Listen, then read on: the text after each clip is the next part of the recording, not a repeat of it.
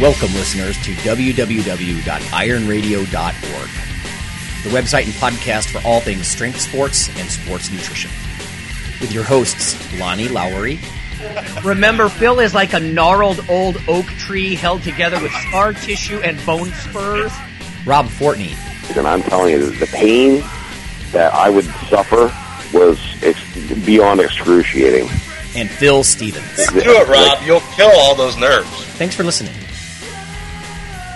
Welcome, Iron Radio listeners. This is Lonnie Lowery. I am an exercise physiology and nutrition professor of about 20 years, and I'm a former competitive bodybuilder. And this is Phil Stevens. I'm back. Sorry I was gone. I was in Vegas and then California and all over the place. I'm traveling like Mike. Anyways, uh, powerlifter, owner of Strength Guild, uh, strength coach, yada, yada, yada, yada. Nice. This is Dr. Mike T. Nelson, uh, creator of Flex Diet, faculty member at the Carrick Institute, and a bunch of other stuff. And it's my last day in South Padre, Texas today, so hopefully it's windy and I can kiteboard. Right on. What's up? Um, Mike sneaky. Israetel. I used to be a professor, and now I am just an explorer, man. Um, I'm just kidding. I'm a the chief sports scientist at Renaissance Periodization. I do all kinds of stuff, which I'm sure we'll get into later. Uh, but uh, for now, I'm just happy to be here today. Cool. Thanks for being on. Okay, let's let's start with a mail question that I promised everyone about last week. We needed Phil really to do this here uh, because it's just it's perfectly up his alley. This is from Max.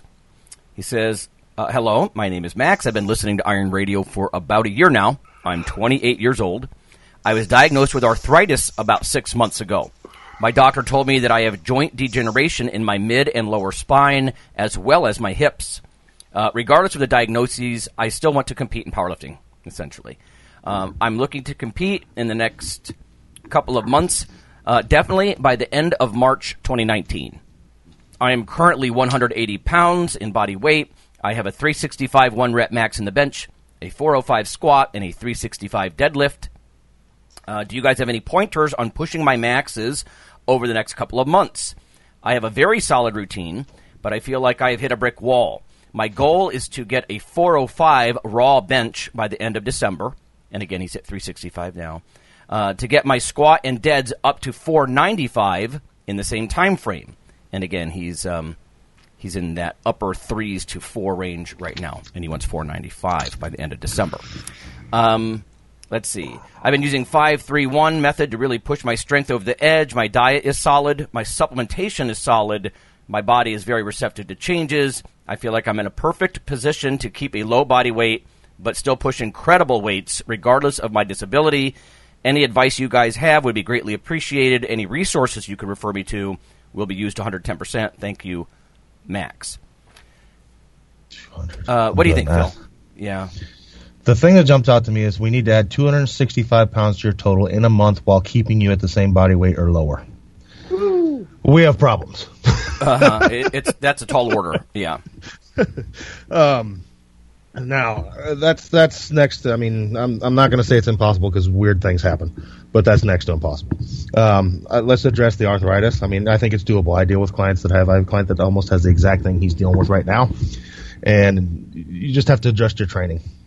I can say with the arthritis and things like that, you're going to have to, especially in the spine, you're going to have to concentrate on every rep being perfect. Um, for us, when we do that, when we're talking volume, I keep volume in lower rep sets. So we get volume across more sets than we do instead of a set with a bunch of volume because what you tend to see is, you know, and if uh, we're doing 10 sets of two instead of two sets of 10, we can make those 10 sets of two look perfect. Whereas there's a much bigger case of like rep eight or nine or 10 starting to not look so perfect. Um, and you have no margin for error with an arthritic spine. So, um, I would control your, uh, control your volume and make sure everything's perfect as far as reps go. You'll have to do that more so than um, everybody should do that, but uh, you more so because of what you're battling. Um, And volume on those joints that are already just wore out. So Yeah. um, that's like me with my hip. I only have I know like I go into squat today. I have about ten heaviest reps total from about 80% up. And that's all I'm going to have for the day with my hip. Oh yeah. So I, I have to make all those count, you Mhm. know? Right. And that's probably something you're going to have to deal with too. Um, because after that, things just start to ache, um, in a way that's, that's just not helping me. So you'll have to be very, very conscious of that. Um, getting your training nailed down uh, perfectly, I guess. I mean, and figuring what that perfect is for you. You know, I know with me, I can make progress on, on heavy threes and fives and ones.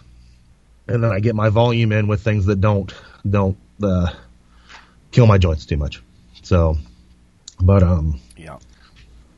other than that, man, 40 pounds in a month to a bench, that's a, that's a pretty tall order. And same thing with 100 pounds and over 100 pounds to a deadlift. I mean, I think it's doable in time. I wouldn't be so tied into, if you really want those numbers, I would get untied to needing to be in the same weight class. Um, because the fastest way to add some of those pounds is going to be adding pounds to your body weight. If that's your real goal. If your real goal is I just want those numbers, then start eating.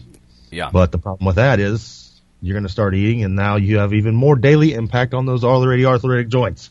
So um, he's battling a number of things. I mean, I'm not going to say it's not possible. I, I think it's doubtful that you can hit those by the end of December. Now, can you hit those by the end of next year? Yeah, probably with correct training and figuring it out. So I'm wondering. We are sort of in the middle of a series of picking Phil's brain on adding 20 pounds to a, a specific lift, like in a day. You know, sort of a technique discussion. Mm-hmm. You know, not a promise, but an exploration of doing that. Maybe there are some technique issues, and again, it's hard to know that right without you actually watching him. Um, Yeah. Like, oh, you know, yeah. because I've seen you do some very cool things with just talking about like resistance arms and stuff in the in the deadlift or getting f- sure. flat against the bar in the squat. I mean, I learned a lot of cool stuff from you and kind of brought up memories of kinesiology class, you know. Mm-hmm. And so there could be some things like that that might be good for a, a, a quick jump here with Max as well. Yeah, for sure. But we can't address those at all because I can't see anything. that's No, going right. I'm, that's what I'm saying. right on, right on. So Yeah, you're talking I mean, about true that might be a thing Yeah. that he can do is reach out to if he has somebody near him uh, that can just address form issues if he has any, or you know hire a coach and send videos. So Yeah. Okay. Uh, Mike, let's bring you in on this one. Uh, the arthritis thing. I know he says his supplementation is perfect, but you know, um, uh, sometimes that's a, that's a perception. I think perfect or- or you know saying very solid. Uh, maybe you're not always completely aware of what's available. Do you have any thoughts about joint support, anti-inflammatories, or collagen, or glucosamine? Really, anything that might be supportive of his of his joints. I, I'm guessing he's not really advanced arthritis because he's 28 years Yeah. old. Um, but you know, it could be some kind of very extreme version. I'm I, again, like Phil, I, I not seeing him, I don't know. You know, so uh, maybe some nutrition or supplements for joint support. Are you a fan or? Yeah, I think there's some that are okay, although I'd say the data on pretty much all of them is very mixed. And even glucosamine chondroitin is, yeah, I'd say 50-50-ish. You know, some people respond well to it, some people don't. Yeah. Um, one that I've used anecdotally that seems to work pretty good, and I don't have any relationship with them, is called uh, Actistatin. It was a specific type of glucosamine chondroitin, and they had some other things in there to help with inflammation. I initially bought it as an equine version before they before they had the human version, uh, just because it was a lot cheaper, and people who were using it were doing uh, horse racing which we talked about in the past is always an interesting thing to look at for performance because horses probably don't have much of a placebo effect compared to us humans. Um, so I've used that one in the past. That's you know seemed to help, and with that I noticed a difference in a couple weeks. So I, it's not like you have to take it for two months to to see any difference. Um, standard things like fish oil probably can help. You know things that might modulate inflammation, possibly curcumin, things around that. I also would look at uh, total dietary intake, especially fruits and vegetables. I've just noticed in myself and other uh, clients, if their fruit and veggie intake is real low, that they just tend to report creaky joints and just not feeling quite as good, which obviously makes sense with all the micronutrition and everything else in there. Um, that's probably where I would look at to start. And then, kind of like what Phil was saying, I would make sure and have some way of him logging the cost of his training, whether that's just a daily one through 10 self report, you know, joint pain scale or or something so that he doesn't get too far down the path of ooh, this is really painful. Ooh, I'm not really sure if this is the best route of progress, and that I like people to decide ahead of time, kind of what what cost are you willing to pay, and there's no right or wrong answer, but you know, for me, I'm kind of a wuss with pain. I don't really like any pain from training per se, especially if it goes on more than a couple days other than just standard muscle soreness. But some other people may be like, I don't care. I'm I'm fine if it gets up to a five out of a ten scale or even a six. Yeah. You know, but I think having that clearly defined ahead of time and tracking that, just because I've seen too many lifters get down the path of, well, I added ten pounds and my pain went from a two to an eight. Oh, I hate my life. mm-hmm. Yeah. Well, yeah. I mean, that's something I had to address with my hip before it was replaced. Yeah. And I wasn't dealing with a back like he is. Yeah. You know, and I was dealing with a, hey, it's going to hurt.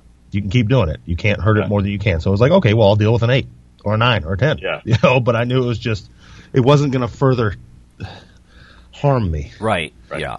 You know, it was just going to be pain. Yeah. But you're dealing with an arthritic back. Yeah. I don't like dealing with backs, man. Oh, so. I know, right? And he's young. You, you know, you don't want to end up destroying your back. So by the time he's 39 years old, he's you know in, in a real mess. Yes. You know. Um, hey, you know what? For what it's worth, you guys are mentioning pain. I was at a functional movement screen seminar kind of thing with some students midweek, and um, you know, we're going through some of these different movements, and I'm thinking, oh, that seems, you know, that's very reasonable. I can do that, and I can do this, and and then one of them said, well, pain is a guide. If any of these have pain, then your score is very low. You're essentially it's the lowest score. I said, then I just went from like an B plus to an F, all right, because I hurt just standing here. so I don't know. It's it's interesting though when pain, like to, like to Mike's point, you know, how tolerant are you of pain? and how much of that is just something that's going to be there because you're in the middle of a multi-decade chronic you know condition versus something you don't want to w- worsen with what you're doing in the gym you know so okay do you have any thoughts on this dr israetel while you're on here yeah um, i think all of the stuff you guys have said is really spot on and you know i'm just not a real big fan of what i would call napoleonic goals um, uh, you know, I've I've had them before myself. I think maybe, maybe we all have, but goals that seem, you know, what is it? Uh, like uh, I think Phil said was, you know, not impossible in the technical sense, but anything but. Um, and I, I guess so. So the, the goal is that this this total is supposed to increase in one month. Is that my correct understanding? Roughly, yeah. Or? And do we have any uh, any information on this individual's training uh, age total? How Not, long have they been? No, yeah, just biological age, yeah. Yeah. Um, man, you know, even for a like a rank beginner, that kind of increase is really like if if I see someone in their first several months of training at those strength levels at all that he's talking about, it's already impressive. If they gain that much, you know, this mm-hmm. is somebody who's going to end up being one of the best powerlifters in the world. Oh yeah. Um, mm-hmm. uh, but if if they've been training for uh, for any longer than a year, I mean, oh, he has almost complete.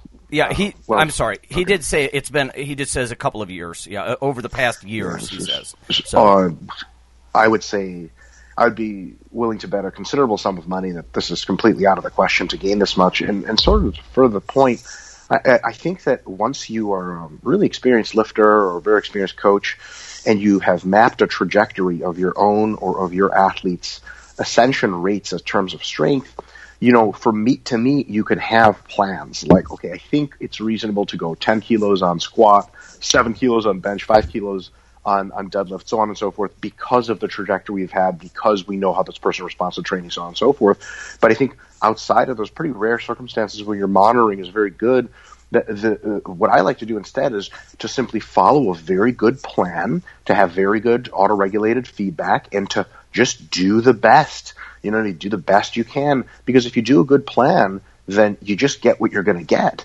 right? I, I, we can all say, well, you know, I've got a plan that I think I'm going to total 2,000 pounds more. And somebody else could say, well, use the exact same plan, an identical twin, and hope for just one pound more in their total both people are probably going to get 30 up 30 pounds on their total right so like this conception of i want this much more i think is a little bit maybe not needless but maybe distracting from the real issue of hey, listen, you know, he says his supplements are good, his diet is good, his training is solid. You got nothing to worry about. Just uh, like I think as as Mike said, develop some kind of sort of tracking understanding of how much pain you're experiencing, know when to back off and when to push it, and then just do your best. And then don't worry about all the numbers; they'll put themselves together because all you have power of is the intervention. And then the result of that intervention is sort of out of your hands. It's a matter of physiology and the interaction of, of your training with that. Yeah, I think um, mm-hmm. not to be beat this to death, but I think there's a sort of a case of diminishing returns. It looks like Max is sort of an intermediate lifter. Um, mm-hmm. And he said what he says, or what he calls hitting a brick wall, I might call just you're out of the beginner phase, bro. You know, and yeah, you're just you're not going to make multi, you know, tens of pounds gains in every lift every month. You're probably, you know, it's. It, it, I heard something recently about uh, when it comes to like becoming excellent, like the philosophy or the th- the psychology of excellence. It's sort of like people tend to move from getting a lot of satisfaction from variety and large reward, and then they start to actually get satisfaction. You have to retool and become satisfied with nuance you know, or uh, mm-hmm. like I sometimes I use Phil as an example in class when we talk about training principles. You know that Phil will fight, fight all year long, and it'd be a huge win just to get ten pounds on an already very big deadlift. You know, something like that, and he's not going to be expecting forty pounds on his deadlift every six months. You know, like c- continuously with no plateau. You know, so okay. Um, all right. Uh, because of our guest, I, am not. I'm going to sort of table uh, the news, except to say two things. Strength and muscle sport news. One, uh, listeners, please go check out last week. I want you to take to heart. Um, I speculated a bit on muscle tendon health, uh, Mike. If you remember, uh, we were just yeah. talking about that. Uh, with the information I had, I, I, and it wasn't bad advice, but I on further analysis, let's put it this way, I think that study was a little bit more focused on muscle because they kept talking about the muscle tendon complex, you know, and I think we might have overemphasized the tendon part. Uh, when it comes to like nutrients and big big eats and how they drive, you know, the muscle tendon complex and that sort of thing. So it may have been a little bit more on the muscle side than on the tendon side. I just think that was their nomenclature, right? Talking about the muscle tendon complex, but basically meaning muscle strength. Um, but having said that, nothing we said was wrong. But you know that's why we give it the reference. I just encourage everybody to go read that stuff. Um, and then lastly, just some special thanks. Uh, the fall funds drive is underway, and Michael and Merrick, thank you guys. Uh, those sorts of fall donations they help keep us on the air. You know, as we approach episode 500. I mean, we are four episodes away from the 500 mark. Um, you know, it helps us decide how long do we want to keep doing this, and you know, can we pay for the server come January, stuff like that. So yeah. it's it's much appreciated. Okay, uh, Doctor Nelson, um, let's get some cool background info. Yeah, so give us some background there, Doctor Israetel, on how you kind of got into to training, how you wanted to ended up going to do a, a PhD from a very well known figure in the field and how you got to where you're at now. Sure, thanks. So, um, I started out in high school uh, wrestling, um, kind of by accident almost. A friend of mine was on his way to wrestling practice, and I, I just wanted to hang out. And I was like, "Hey, you want to hang out?" He's like, "Oh, I'm going to wrestling." And I was like, oh, "All right, I'll just join you." Um, and ended up wrestling for four years in high school, and it was there that I was introduced to what you could call physical culture, right? Uh, because prior to that, you know, I had liked physical activity and sports just fine, but you know, wrestling was, you know, you had to win, so you had to sort of try to organize your life, uh, nutrition, recovery training around some kind of principles in order to get uh, better, better victory percentage. And then for wrestling, I started lifting weights um, to try to get stronger because it was very apparent that getting stronger was going to make me better. And I ended up going on a, a real big journey with uh, lifting weights in high school that ended up uh, in college. I kept lifting weights, but I no longer wrestled. And um, I uh, went through a bunch of different majors and stuff in college until I realized, like, gee, you know, I'm, I'm getting real serious about lifting. I started competing in powerlifting, and I was just became obsessed with the idea of becoming stronger and I switched my major to kinesiology. I ended up doing a master's program uh, at Appalachian State in strength and conditioning, basically, and interned with uh, sports teams there and did some research in the lab. And then I did uh, went to New York City for a year to be a personal trainer. Realized that I still needed to know a whole lot more for my, just my own personal satisfaction. And at this point, I was becoming more interested in hypertrophy and muscle size and, and maybe competing in bodybuilding. So uh, I decided uh, to enroll or to apply, and then I got in to Dr. Mike Stone's PhD program in uh, sport physiology at East Tennessee State. And those were three years of some of the most learning I had ever had in my life. Um, it was unbelievable. Uh, as soon as I got there, within the first week, I realized that I just didn't know any sports science at all. I, I wasn't sure what it is, what it is that I had been learning the entire time. Dr. Stone actually literally asked me that. Like in class, he would, you know, would volunteer answers, and I was real good at the physiology stuff, and he would ask me sports science stuff, and I was just like, I have no idea what you mean by that. Um, and he was like, "Where did you? How come you don't know any sports science?" And I was like, "Well, I guess that's why I'm here." so, so I learned uh, sports science and finished my PhD. And at, at the time, I started competing in bodybuilding, and then uh, because of my expanding knowledge in nutrition, I got to have a role with the uh, Olympic Training Center that we had at the site, in which I consulted the weightlifters on just basic nutrition, nutrition around training, and helping them make weight classes. And uh, during this time, um, my friend Nick Shaw and I, we um, I had had some clients in New York, and he would, had stayed in New York and, and been a personal trainer, and uh, I was writing nutrition for some of his clients that he was doing training for, and I was at a distance, so it, it got kind of tiresome for him to refer to me as well, you know, this is my friend Mike, because you know it's kind of weird. Uh, you know, like here's my friend to do nutrition, and the colleague sounds a little better than that. Um, and of course, I had clients who I was doing nutrition for that were referred to me in New York City by other people, and they had never even met me, so they were working with me online. They liked it, and then they would say things like, "Well, you know, my trainer tells me to do this and this and that, and I think he's wrong." And I'm like, "Yeah, well, he's definitely wrong." Uh, and uh, you know, and they're like, "Maybe I should have a better trainer. Do you know any good trainers in the city?" And I was like, "Well, there's Nick Shaw." And again, I got tired of being like, what, what? "They're like, well, who's that?" I, I got tired of being like, "Well, it's my buddy," you know. So we started a company called Renaissance Periodization, where we're just uh, really committed to the scientific approach to training and nutrition, um, especially at that at that time. Uh, that we were together for a year in New York City, we there was like a, a huge it was still the case like a huge guruism going on you know pe- people would literally come up to us in the gym and ask us like what program we were doing and we're like, like, what do you mean? They're like, well, whose program? What name does it have? Who is the guy that made it? And we were like, well, it's just periodization. And, and they're like, what's that? And I was like, oh my God. like, uh, does it have to have some dude's name? You know, does it have to have a commercial name? And then so uh, we got really tired of that, so we decided we're gonna try to uh, help the fitness industry in our own little way by just just cutting out all the BS. So I ended up we started RP when I was still in PhD program. I finished that. I became a professor uh, uh, University of Central Missouri. That's where I met uh, another friend of mine, Dr. Jen Case. She had been a very high level grappler at that point. point, and uh, when I got there to my interview, I found out that she was very good at jujitsu, and I was like, hey, you know, I, I, I'm actually really tired of doing walking cardio for bodybuilding. um, is it's, it's just getting old. I, I might try some cardio through jujitsu, and you know, I used to wrestle. And, uh, can I start jujitsu? Can I go, you know, to your jujitsu school with you when I start uh, the job in August? And she's like, yeah, sure. You know, like 50 trillion people always say they're going to start th- stuff like this, but never do. So she was actually really surprised when I texted her like two days after I moved in in August. I was like, hey, we still doing jujitsu? She, she was like, oh, oh yeah, okay, yeah, sure. I didn't know you, were serious. So I started doing Brazilian jiu-jitsu and I ended up falling in love with uh, with that. And I have been doing that for five years now.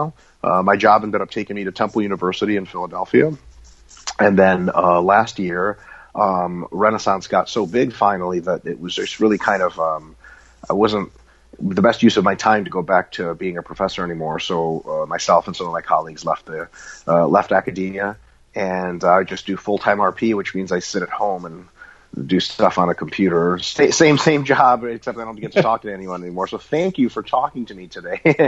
uh, but uh, so I just do that. And I train a bunch, and I, I uh, compete in bodybuilding occasionally. So far, not so good at it, but I'm getting better. And uh, actually, was quite su- I'm, I'm quite successful in jiu-jitsu. I'm uh, I'm a professional grappler now, which sounds cool to say. Um, and and that's where I'm at. So nice. And I do have to ask, how was the jiu-jitsu for cardio? I've heard very interesting stories from large mammals such as yourself who start to do jiu-jitsu. Yeah, totally. um, So at first it was just brutal. I would say that from a technical sense, and since this is the kind of show that we can talk about that stuff, the um, the caloric burn to fatigue ratio is not great. Like uh, the caloric burn to injury probability ratio is not great. So every now and again, people will message me and say, "Hey, I'm you know bodybuilding and uh, or powerlifting, and I, I want to throw jujitsu in for cardio. What do you think?" I'm like, "I think that's a terrible idea uh, because it's going to get you hurt, uh, at least some some uh, pains and aches here and there, and uh, it'll get you injured every now and again. Probably not in a serious way, but it sure as heck doesn't help. And then uh, and also just the, the level of cumulative fatigue that it adds is really quite high. Uh, but, so, but it does burn a lot of calories, but the trade-off isn't isn't good. So, I would say if you really want to burn calories, you know, incline walking on a treadmill or a slow jog or the elliptical, even uh, even better. Those are all really great. Very low injury risk, very low fatigue ratio to a higher calorie burn. But jujitsu is, uh, you know, it's people ask like. Um, you know, can I do strongman for cardio? And it's like, yeah, go ask strongman if that's a good idea. And you talk to strongman, and they're like, I do as little of the events as possible uh, to try to get better because they'll just break you down. And that, and is is strongman really great for cardio? Yes. Is jiu-jitsu great for cardio? Yes. But the trade-off of injury, et cetera, is not there. So you got to love it for for what it is, and sort of take the take the pain on the chin. Got it. And last question, and then we'll get into the topic of the day, but is there anything in general you miss about teaching in a formal academic situation compared to now kind of teaching more in the I don't want to say real world, but there's a big difference between the private sector and academics. And we have people who listen to the show on both sides of the spectrum. So I always like to ask people who have been in both situations, kind of their experience and the pros and cons of each one. Yeah. Well, there's plenty of cons in academia. Um, I suppose I can just touch on them for a little bit uh, and then talk about at least one big pro that I miss. Uh, the cons is it's by no means clear that all the students you have in class are there to learn. I'm not exactly sure why a lot of university students go to school. I'm sure you guys have been in that situation. or like, I understand you're in my yes. class. I don't know what it is you're trying to learn, if anything. If I simply just assigned A's at the beginning of class, I'm pretty sure 90% of the people simply would never return to lecture. Mm-hmm. Um, and uh, so that's kind of a weird thing. The bureaucracy is not super fun. Um, and so on and so forth, and the, just the level of interest in what you're saying is not that great. Uh, what I do really miss about formal instruction, and there are avenues which to do this in the private sector, but they're much more limited, is the ability to really take your time and do a foundational brick by brick instruction of a topic to where at the end of a whole semester you can truly say you taught someone the training principles writ large. You taught them what they are, you taught them where they're derived from, you taught them how to apply them, you taught them how to troubleshoot them because you had the time, session after session, class after class to really get in depth. Um, people pay pretty good money for a seminar, right? When you, you know, folks like such as yourself and myself go and give a talk. It talk could be an hour. The talk could be four hours. It could be two six hour days. It could be a week. But you guys know as well as I do that there is a level of completeness of thought that is simply intransmittable through that kind of form. Like if you really want to learn something, it's got to take weeks, probably months and and again in an academic setting, what you can do is pile one course on top of the other on top of the other. So by the time someone graduates four years from a really well designed collegiate program, there's just no replacement for that depth of knowledge. And I can always not always, I can mostly tell when you're when you're speaking to someone with an academic background in the field versus someone who's really been interested and done a lot of seminars because there's a completeness of thought there and a holistic understanding that is irreplaceable from really putting in the time. Can you put the time in yourself and just read books and uh, audio books and lectures? Yes, but it's going to take as long as a college degree to do. There's something really special about really diving in that seminars and, and uh, stuff like that can't do. I don't know what you guys think about that, but that, that's my, been my opinion. Yeah, Lonnie and I talked about this too, and I know Phil's talked about a little bit also, that I I cringe when I sometimes talk to someone who on the one hand, exactly what you said, I applaud them for taking the seminars and doing the extra effort, which is way more than most people would ever do. But it, it's hard because a lot of times the basics and the foundation is just not sexy. Mm-hmm. And when you're talking to them, you'll realize they made a massive leap from like A to B, but they mm-hmm. didn't really know they made a massive leap. And that's what kind of scares me a little bit. It's like one thing to speculate and say, okay, we went out on a limb here, and here's what we kind of skipped over. But when you just skip over stuff and don't realize it, it's like, ugh, makes me cringe. Yeah, it's it's it's really interesting, especially when people um, will ask you questions at various points, and maybe after the seminar or just later when they message you online. They ask you a question that you, you think that the question itself is preposterous, given that you thought this person was already up to par in what you taught them right? Like you'll say you'll talk about the training principles, you'll talk about how to program design for powerlifting, for example, and they'll be like, "Hey, what do you think of this program?" You know, like what this this program is awful. Like why why would you ever ask that? And you realize, wait, wait a minute, they they have like a list in their head of good programs. They didn't have that program in their list, so they don't know. And then they have just this very general understanding of what's a good and bad program, but it's not a foundational enough understanding to just like just just straight up cut out a huge swath of programs as inadmissible in court. And the only way you get that understanding is a real, real intimate understanding of the training principles, and that just takes time. And then it, it, it kind of stinks because they're sort of forever going to be susceptible to, oh, this new program came out. What do you think of it? It's like, well, gee, I, I you know, if you really want to know, you got to put in the time to get the educated uh, education to really know yourself automatically what's a good program and what's not. There's no replacement for in-depth study for that. Yeah. We'll take a little break here and then we'll get into the topic of the day, which is a perfect segue there for programming for hypertrophy. Stuff.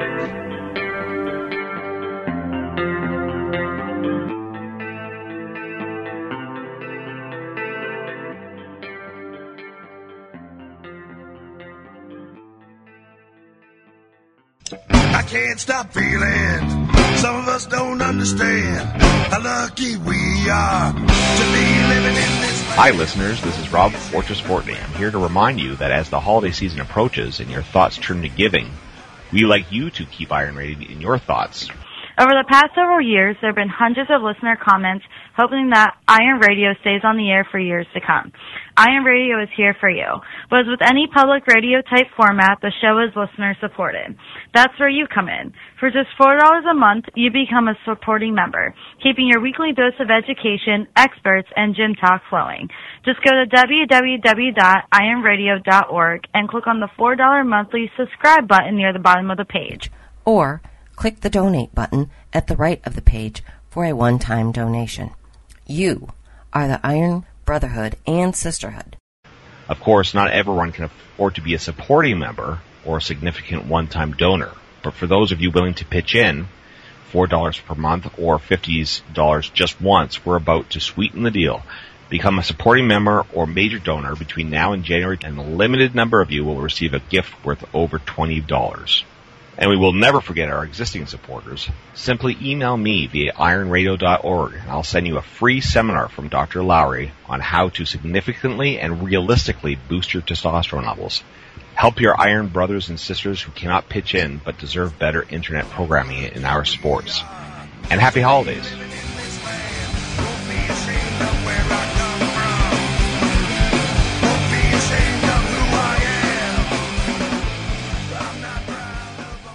Hey, listeners, this is Dr. Lonnie Lowery.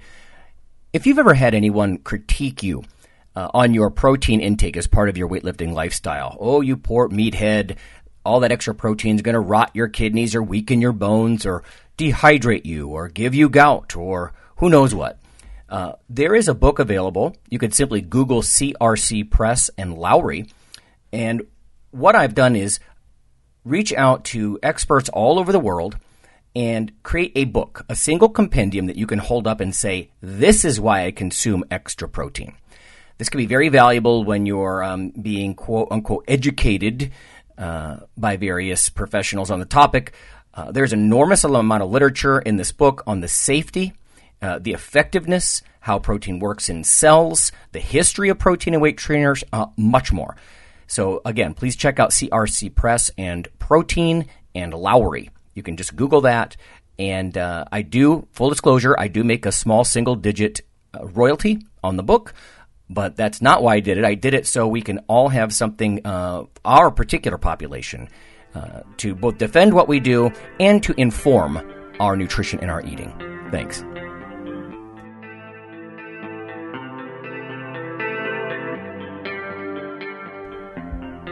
Iron Radio is, of course, primarily a podcast. But over the years, there have been technical glitches calling for backup streaming and listeners who wanted the convenience of other sources of audio content. Toward this end, Iron Radio is now simulcast and backed up on YouTube. If needed, please search Lawnman07 or Iron Radio from within YouTube. There's not much video, but if you like to listen through YouTube on a Roku or other living room device, there you go.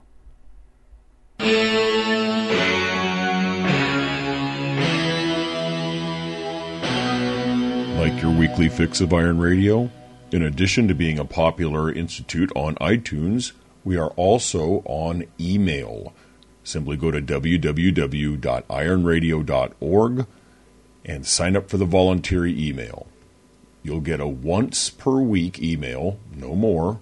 That's little more than the show notes and a link to the audio. So go for it.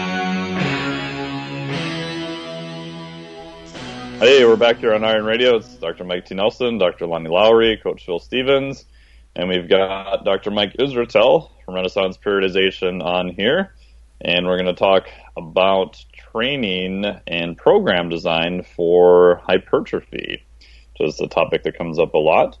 And I guess kind of the, we were talking before the break about principles. So what would you say, Dr. Mike, are kind of your big principles. So if we want to try to be more foundation based with looking at any training program, what would you include as kind of those key principles for hypertrophy?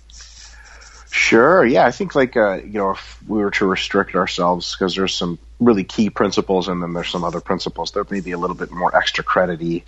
Uh, the ones that account for the largest variance in results are number one, specificity. Uh, number two would be overload, and number three would be fatigue management.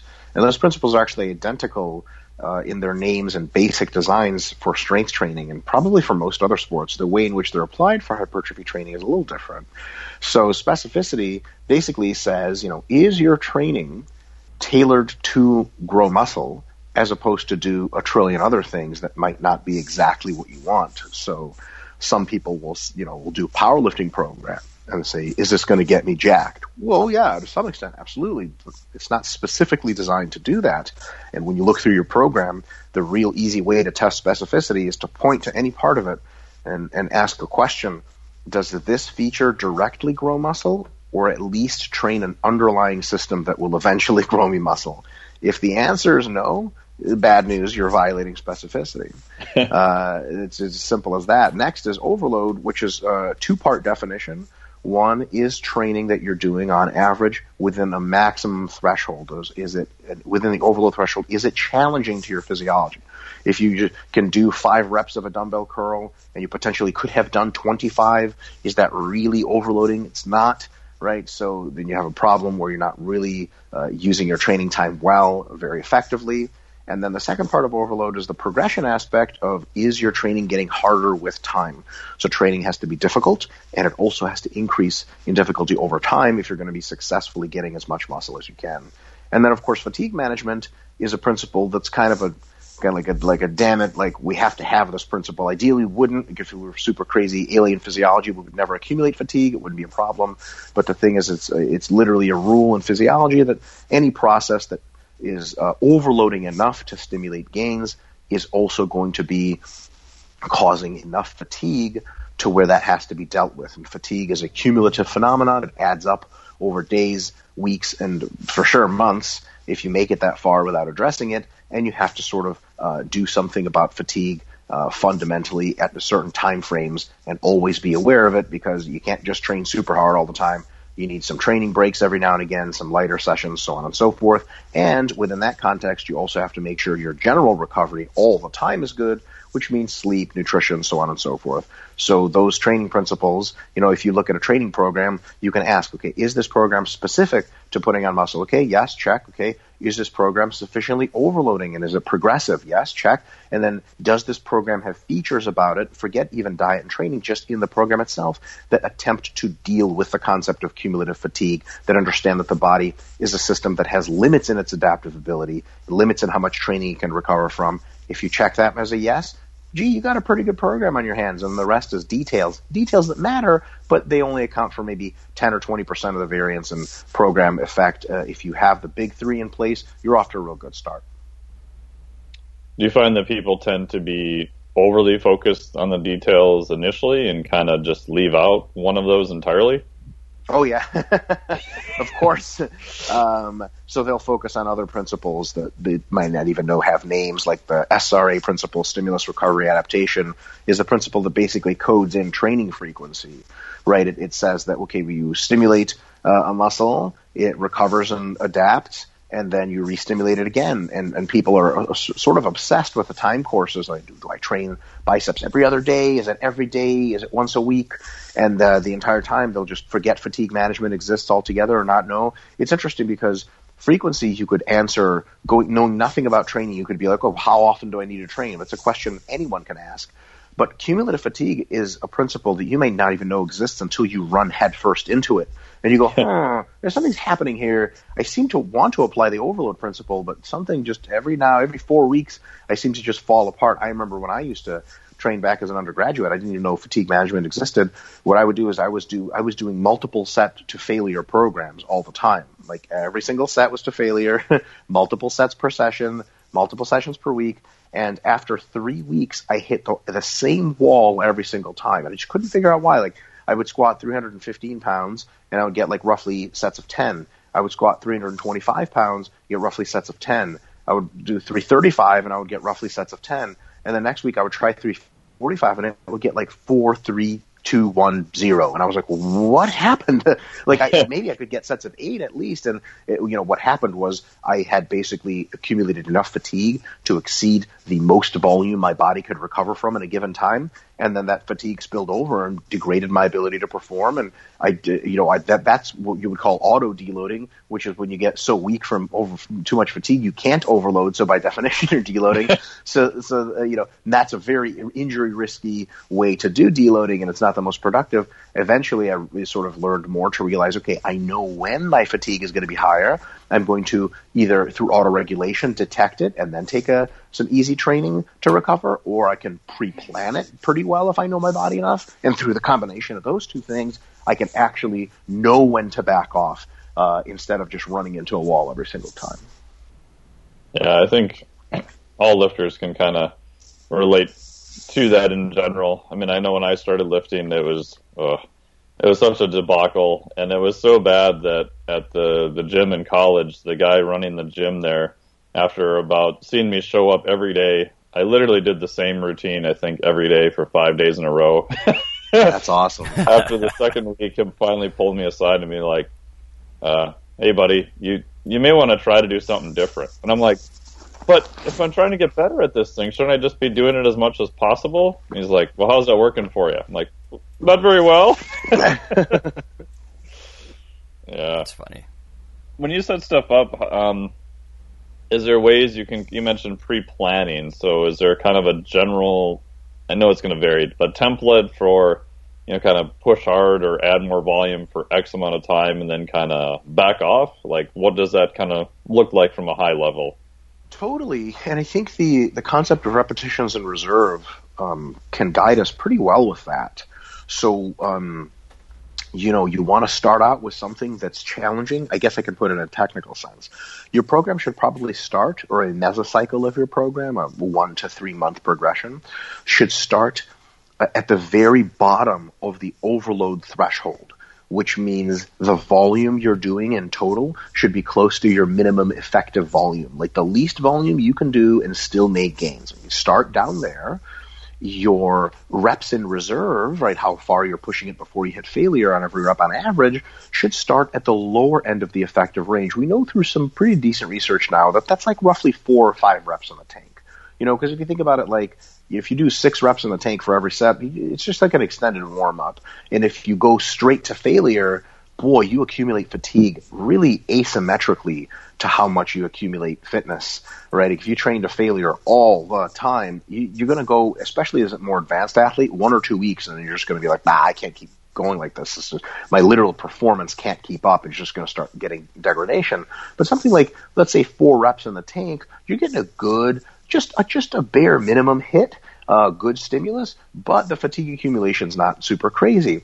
So then you start at that volume, you start at that reps in reserve, and you can add training variables to that, add dosing, either in the form of weight on the bar or number of sets that you're doing, just to sort of pure volume, uh, week after week after week. And as you add those variables, we could get more detailed about which one, you know, and what ratios you probably want to add them for hypertrophy versus strength, because there's something to say there. But as you add those, uh, add more and more training, uh, you're you're automatically, if your performance is going to be stable and you're going to keep e- either performing a little better or not performing any worse, your as fatigue accumulates, your repetitions in reserve are going to go down. So maybe the first, let's say we're talking about a relative beginner intermediate who is making really good gains, has really good fatigue management. Maybe your first two weeks of the program, uh, because you're you know adapting to the training very well, you're going to be roughly four reps in reserve, even though you're adding sets and adding weight on the bar you know, weeks uh, three through four, it might get a little tougher. You may be doing three repetitions in reserve on average if you're trying to, you know, uh, add a little weight to the bar, add some more sets, but not let your repetitions drop, for example. And then, you know, weeks five and six, you might be like, oh, two reps in the tank. Week seven and eight, you might be like one rep in the tank. And, and then week nine, you basically start hitting failure and can't match your reps anymore. You don't have to make this prediction, but you will learn to make it, is that week 10 will be a giant unmitigated disaster if you try to do it. uh, you're doing your, with the most volume you've ever done, the most weight you've ever done, and you're hitting one rep away from failure or actual failure itself, like next week's probably not going to go so well. Now, you could try it and probably should earlier in your career to see what that tastes like, uh, and then realize that it's, it's when you hit those really high fatigue levels and high exertion levels, Next week, it's a good idea to deload, maybe cut your volume and intensity by 50%, not get within five reps of, of anything, of any failure. Uh, you know, eat well, sleep well, really relax, let the fatigue come down like crazy. And then in the next week, you start your next mesocycle where you reassess where your minimum effective volume is. You pick weights and intensities and repetition ranges where you're again four reps or so away from failure, and you start the ascension, or what in sports science is called the accumulation phase, again, and you do sort of repeat the same thing. You could do the same exercises, uh, potentially every two or three of those mesocycles. Um, for beginners, it's a little less often. You uh, alternate exercises, you switch some in, switch some out. Maybe you've been doing a lot of hack squats you replace with leg presses, and you start another uh, accumulation phase, and, and, that's basically the, the real core of how that training would work. Very cool. Do you use a lot of reps in reserve, Phil, or do, how do you program that for your your lifters? How do I measure reps? Uh, do you use like a reps in reserve, or do you use oh yeah bar well, speed, or what do you yeah. use? We'll use like a, a rate of exertion. Okay, RPE. I yeah. want you, yeah, I want you to go to an eight. You know, like right now, me and several of my lifters getting ready for a meet. Most of our weeks are are calling it at about an eight an eight intensity, and I'm usually watching that and calling it for them. I kind of know what an eight looks like. It's still Yeah. gonna move. It's not going to be ugly. It's going to move pretty crisp, but it's not going to be easy. You know, um, but I know they got a couple reps in the tank. So, and that's what I tell them: an eight or a couple reps in the tank. So we use that a lot, and then every usually every fourth week or so, we'll unhinge that a little bit if things are going well, and then we'll back it back down. So, um, yeah, you just can't push the envelope all the time with with anybody above, you know, pure beginner. I mean, beginners are like, you can just ah throw it at them, and then next week they're automatically stronger. So, You know, you know what? If I can, uh, if I can interject really quick, Yeah. I think that that's a, it's a super valid point that you, only beginners can really survive a sort of constant barrage. But I also think it's worth noting that beginners are precisely the, the individuals who you may not even even because they because they can handle it doesn't mean they should Yeah. be subjected to it Oh, because totally. as, as Phil I'm sure as you know beginners are the most likely to make huge technical errors as mm-hmm. they approach failure or as they approach high fatigue levels and at that point gee you know you're not only setting them up for needless beginner injury I mean, if you're getting hurt as a beginner I have no idea how you think you're going to be doing as an intermediate and advanced person right? Like you if you're getting hurt as an advanced person you're just welcome to the sport right? But you know as a beginner you don't want to start accumulating injuries that early if you can avoid it. And of course you know as you're approaching failure and stuff you start to break down your technique you're actually learning to do the lift because you're doing repetitions with that technique technique in the technical motor learning sense. You're learning to do the lift wrong. Um, it's the, it was the worst thing in the world when you like and i'm sure you guys have been through this you inherit a beginner slash intermediate lifter from someone else, like uh, so they coach with someone else or just by themselves, and you're like, "What? Show me what a deadlift looks like," and they just like tear acid off the floor, and you're like, "Oh, okay, well that's not a deadlift, so we're just going to relearn that." And they're like, "Well, how? Well, you're saying I have to use hundred less pounds on the bar?" I'm like, Yes. "Yes, your life has been an illusion, and it's it's a it's a process which you know you have to actually throw away the concept of overload for a while to seek technical perfection. And boy, you're sort of quote unquote wasting three months of their training career but you're not wasting it. It's like time you're getting back, which is so. So like just because you can push it uh, crazy as a beginner, it doesn't mean you should. As a matter of fact, you probably shouldn't.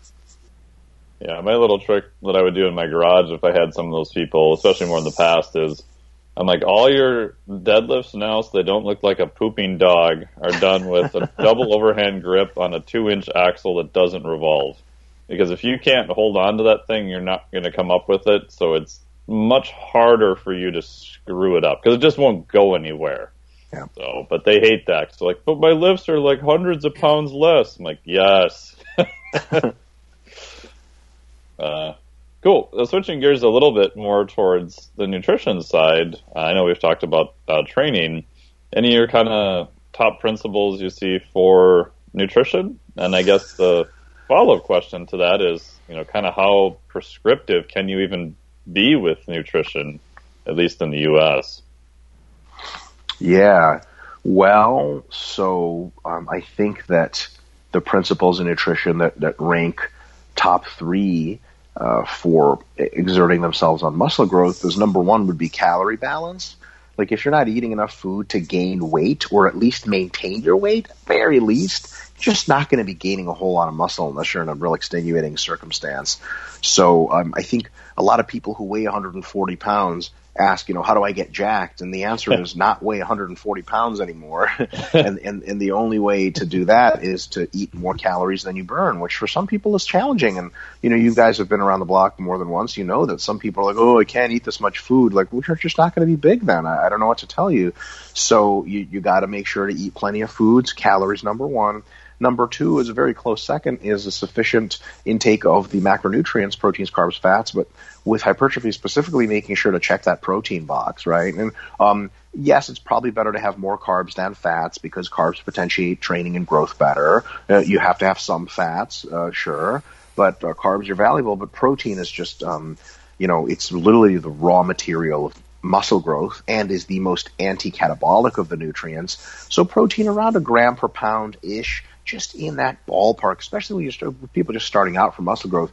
Like, I just want to see that you're trying to eat protein. I remember catching during hypertrophy phases. Um, I used to coach, uh, strength coach at sports science for volleyball, and I would catch the volleyball girls walking across the, uh, the dome, the uh, the competition center that we were all in, and I would uh, catch them and be like, "What's that in your hand?" And they're like, "It's my lunch." And I'm like, "What is it?" And they're like, "It's a bagel with potato chips and an apple." And I'm like, "Get the hell out of my sight!" And they just hang their head down, like, "Where's the protein?" So you know, I don't like to like, especially with beginners, people starting out.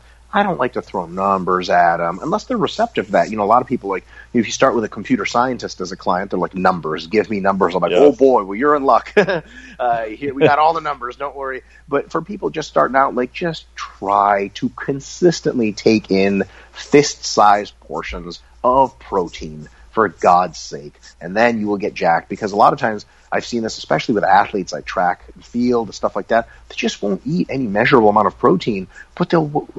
It, it, I, I'm actually comfortable using the term waste so much time in the gym trying to get muscular to no avail because they're simply not supplying, you know, the amount of protein that you need. And then lastly, and, and I mean lastly in the in the very technical sense that it has the least effect, is um, something like uh, how much uh, you know your nutrient timing is being paid attention to, and it doesn't need to be crazy, but I think for hypertrophy, so, sort of at least three, but preferably four to five meals a day, roughly evenly spread in the in the uh, uh, throughout the day. Uh, you're, you're just not spending a ton of time not eating food, um, and the protein dosing and just the general food bolus should be roughly pretty similar, right? So you got a decent breakfast, decent lunch, decent dinner, decent late night snack. All of them have protein. You're getting enough calories you're off to a pretty good start. Can we get more nitpicky than that? Oh, totally. But I think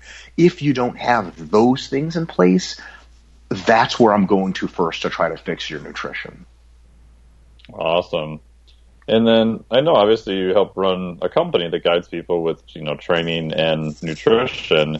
Any thoughts on do you write it kind of as a rough template or in terms of I hate to use the word prescriptive because obviously we're just guiding people with, you know, health parameters or not trying to cure their diabetes or kidney function or anything like that, but any thoughts? Because I get this question a lot, and I know Lonnie gets it all the time. I'm sure Phil gets it. Is I mean, I did a whole certification, and I had people who t- did it, and they're like, "Oh my god!" But I'm so afraid to mention the word protein to a client because then they're going to think I'm being prescriptive. I'm like, well, you I think you went a little too far on the other end of the spectrum, but you get people who go too far on the other end of the spectrum from that too. Well, I'm very comfortable saying that our company cures all diseases with its products. So buy them now. We're super comfortable being prescriptive because we are the end all. We're trying to start a religion too. It's going to be great. Um, on a serious note, um, so so at our company we actually have probably close to half now of our coaches are registered dietitians. Nice. So they are in the legal and technical sense able to be completely prescriptive, um, but they almost never are because um, and it's interesting. Some folks come, you know, it's it, it's like I'm sure doctors deal with this kind of thing all the time, where patients come in and say, "I want this. This is what's wrong with me," and the doctor has to be like, mm, "Hold up, let's actually find out what's going on." And then give you the recommendation that medicine would. I think a lot of people do that in diet. One thing I've seen people do, and I'm sure you guys have run into it, is you give people a guideline of like, try eating this much protein per day, right? That's not a prescription, it's a general recommendation. And here are some foods that fit that category, like chicken breast, turkey, vegan products, eggs, and you give them a list of maybe 10 foods and say any other foods are good as long as they fit the general template here. Um, you do that with carbs, fats, so on and so forth. And a lot of people will say, well, you know, can you just tell me what to eat? The, the thing is, is like exact food by food plans are almost always, not always, almost always awful because people just don't understand how much momentum they're going to lose by eating the same stuff all the time. Like people, like literally, we have like uh, one of our best selling products at, RP is uh, diet templates, which basically do exactly what I just described. They give you amounts, they give you meals, and they let you go free ball with the food, but they make some good suggestions and good healthy muscle building foods. And people have some of the feedback we get, which is pretty rare, but some people are like, "Oh my god, this got so many options. Can you guys just tell me what to eat?" And it's like that's not going to work. You won't be able to do what we say for any longer than about a week until you just quit. And they're like, no, I swear I could just eat chicken breast and broccoli. It's just like if you offer me turkey and kale, I just have like decision fatigue and I won't be able to do it. Like, geez, I don't really know how you get through life at all. so so it's one of those things like if, if you know what a lean protein looks like, if you know what a healthy carb looks like, fruits, veggies, whole grains, if you know what healthy fats look like, you know, avocados, olive oil, etc., there's a lot of mixing and matching you can do and you learn how to put together good healthy meals, then you don't have to have a prescription. You can just have the generality and do super, super well. And I think because that offers flexibility and variation, it's probably the best approach for most people. You get a, you know, unless you have a medical circumstance where a nutritionist has to literally tell you what to eat. I think most people will do really well with that kind of enough flexibility to get good variety in, but enough guidance, right? We'll say, we well, probably need this much protein per meal. And they're like, well, what if I eat 100 grams more than that? Well, probably shouldn't do that, you know. Uh, so in the age of you know if it fits your macros versus exact food prescription, I think there's a middle ground there that works really well for most people. Yeah. Do you find that Lonnie, when I know you've worked with clients every once in a while and have a lot more in the past, do you find that even though you're an RD, you probably don't use that to the extent you probably could, just because you find it's not as useful. Or what are your thoughts on that? Well, it's one of the reasons I don't work with clients that often, frankly. Uh, yeah. Because I mean, we could do a whole episode just on sort of the you know, the nutrition care process, which is not just for medical stuff, but I mean, you know, assess, diagnose, intervene, monitor. All these things were set down um, years ago now because I think they wanted to standardize how dietitians practiced. You know, you'd get these old school dietitians that I, and again, I'm talking about the history now, but a lot of like coaches, like, oh, I've seen this for years, I do it this way, you know, or in my training, uh, like at the Cleveland Clinic, I would write a soap note, you know, for a client. Um, and, and again, that's a way to try to structure it subjective, objective, assess, and plan. Um, and, but, and then I would go down the hall to, you know, to the GI floor, and you know, after just getting done on the cardiac floor, and they'd say, "This is this is not how you do it. I do it like this." So there was so much variation that I think they tried to standardize it. Uh, like I said, I, am not going to go off on a tirade. That's probably a show in itself. Even the list of nutrition diagnoses that we use, you know, they have a PES statement: problem, etiology, signs and symptoms. It's very structured and it's very literature based, and it's gone on for decades. You know, um, now the nutrition care process is a little bit newer, but still pretty pretty established. So that's one of the things that makes me a little concerned is when I would work with, uh, or if I were to work with a fitness client or someone in sports nutrition setting, sometimes uh, things, this system still applies, but it increases the responsibility in some ways. I guess what I'm saying is sometimes it's funny after pursuing all of the necessary coursework and internship in hospitals and nursing homes and outpatient and WIC clinics and all these different things, I still find myself when I talk to people opting to just answer more generalized questions. You know, people like you tend to benefit from a scoop of whey protein after you lift. You know, or the science says this, or the science says that. Because for liability reasons, when I start to invoke a, a much more formalized process, you know, of assessment and all the things that go into that, you know, the um, medical history and drug interactions and all these other things. Um, most people in the fitness world they don't do that. They're they don't really follow a, a super structured process unless it's one they invent themselves. Um, and I think when you try to invent yourself uh, into these systems, you're just overlooking decades of established stuff. You know. But here I am starting to go off. So. Uh, yeah.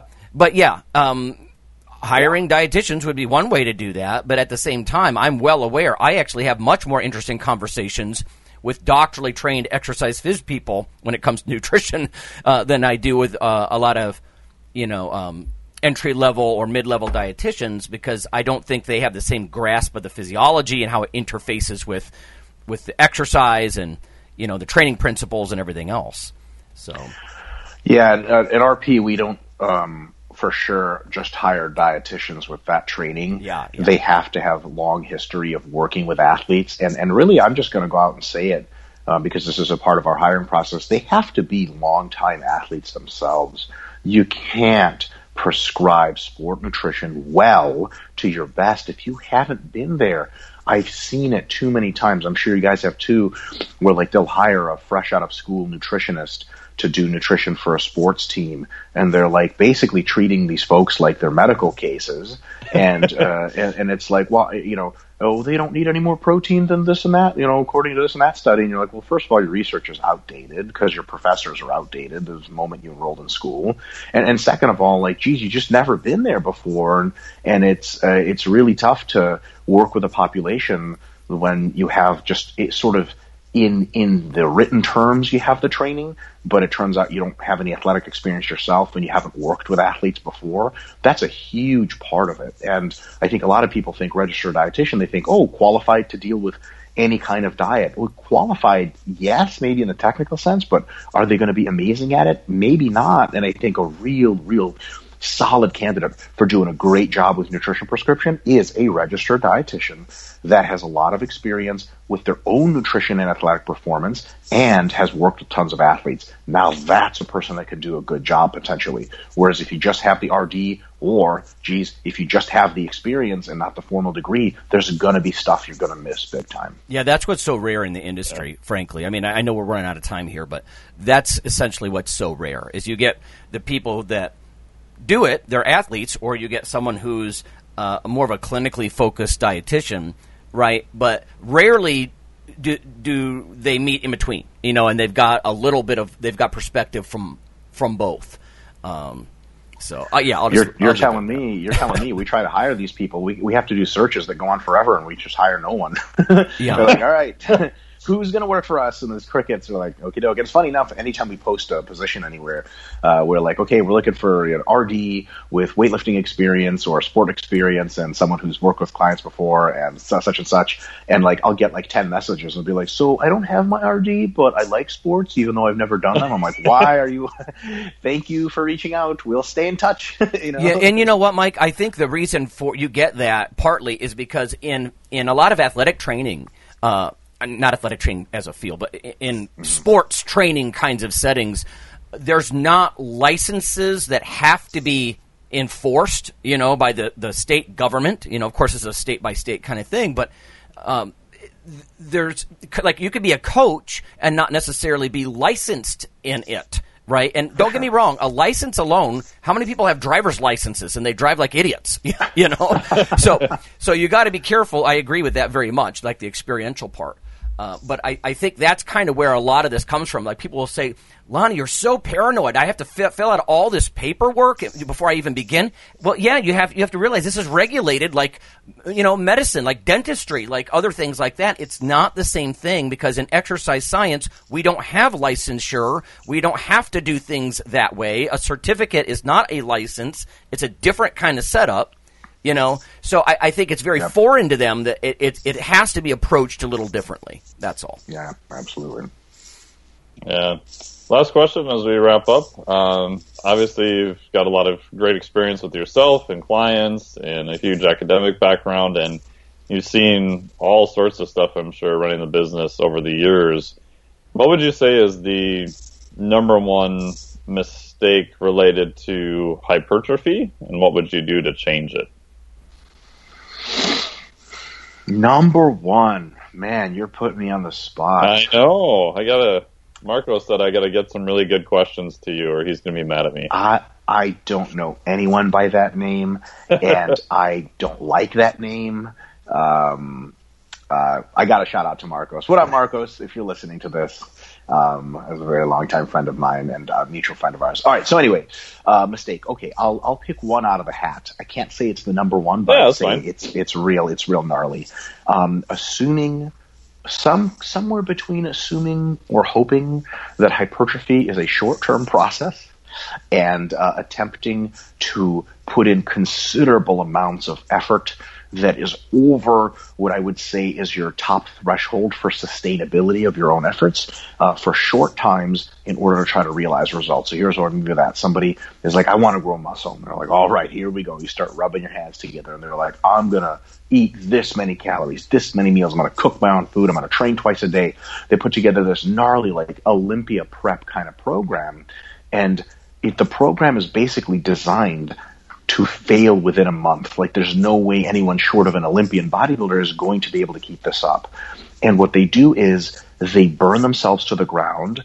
After a month, they're like fall off the wagon. I'm sure you guys have seen this with a trillion people before, where they're like, mm-hmm. "How's your program?" Like, well, you know, life got in the way. You know, the wife, the kids. You know, insert trope here. and they're just not doing it anymore. And a lot of times they're doing something much worse or much less um, of a degree of intervention, or they're doing nothing at all.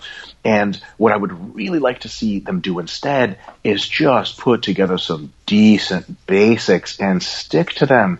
You want muscle size, it's not going to hit you in a month. Like people like, I almost like have like an allergy, like a psychological allergy to people being like, man, my gains in the last month. I'm like, shut up, shut up, stop. I don't care. like, I don't care what your gains have been in the last month.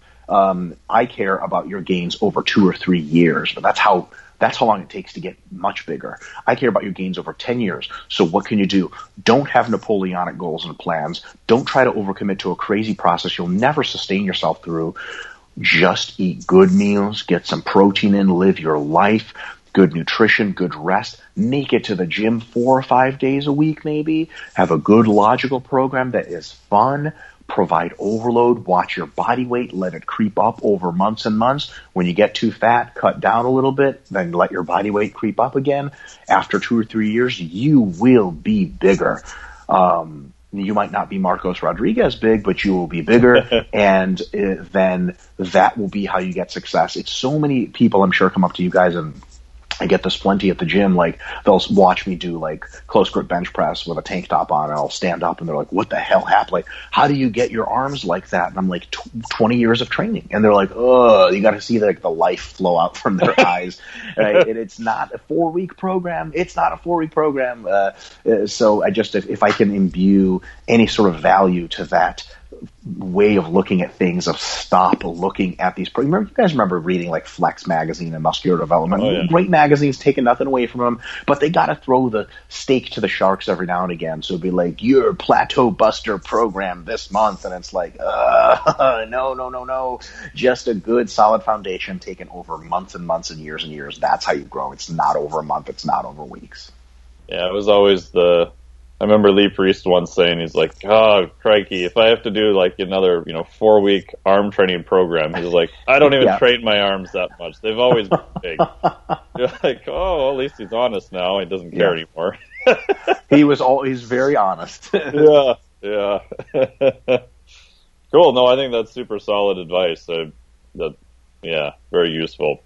Uh, so where can people find out more about you and the company? You know, we're just disbanded the company. I've had, and it's so much stress, you know, and who can really in this modern world? Well, now you can spend all that time on your computer talking to other people. Perfect. My dream come true.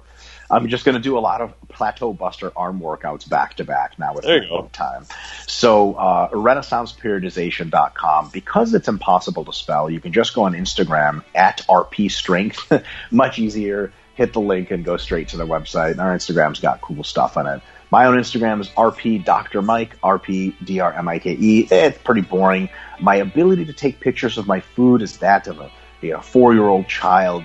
Uh, it's terrible. I get a lot of feedback. So if you want to make fun of really crappy food, like I, take a picture of a steak and it looks like a piece of poop, and uh, that's just generally what you get on my Instagram. But there's a couple of informative posts around. Again, my Facebook, Mike is on Facebook, is a public account. I do post quite a bit more information on there, and uh, that's sort of the primary places to to find me and um, come, you know, follow me, troll me, and we'll have a good time. Cool. Awesome. Well, thank you very much for your time today. We really appreciate you being on here. Thank Yeah, you so thank much. you. Thank you for having me on. It's a, it's an honor.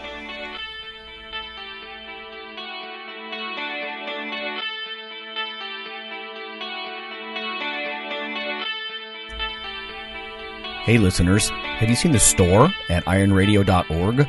There are three halls in the store one for Phil, one for Fortress, and one for myself, Dr. Lowery, and they're thematic. So you can go into our Halls of Iron store and choose based on your goal. If you need something to learn or read or something nutritional, you can look in my store, uh, Lonnie's store. If you want something about injury prevention uh, or competition, then take a look at Phil's Hall of Iron. And if you want something about motivation or daily training, Fortress's Hall has what you're looking for. There are some fun, heroic descriptors uh, as you browse through the stores. We try to make it a little more fun than the average boring online store. And whether you're a novice lifter or someone more experienced, you can take heart that you're not wasting your time. The things that we put in each hall of iron are actually based on our own recommendations. Protein powders that we know to be good, uh, knee sleeves, wraps of some kind, things that Fortress uses in his own training. Uh, the stuff you, you see, you know is good. This way you don't waste time. So check out the Iron Radio store at ironradio.org and um, let us know what you think on the forums. And certainly you can request products and we will uh, screen them before they go in. So thanks for listening.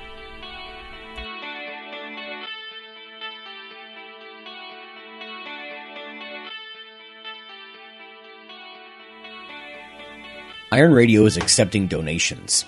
If you like what we do, the professors, the scientists, the bodybuilding show promoters, the athletes themselves in powerlifting and bodybuilding, um, please consider making a donation or maybe buying something from the ironradio.org uh, store. Uh, we also are accepting supporting members. So for $4 a month, which is frankly less than the bank sneaks out of your account in fees, you can step up and support a form of sort of public radio for the bodybuilding and powerlifting and strength community. The Iron Radio podcast and all of the audio on ironradio.org is for informational purposes only. If you're interested in starting a diet or exercise program, it's important to check with your physician. Also seek the help of registered dietitians, athletic trainers, and qualified exercise physiologists in order to make the progress that you need.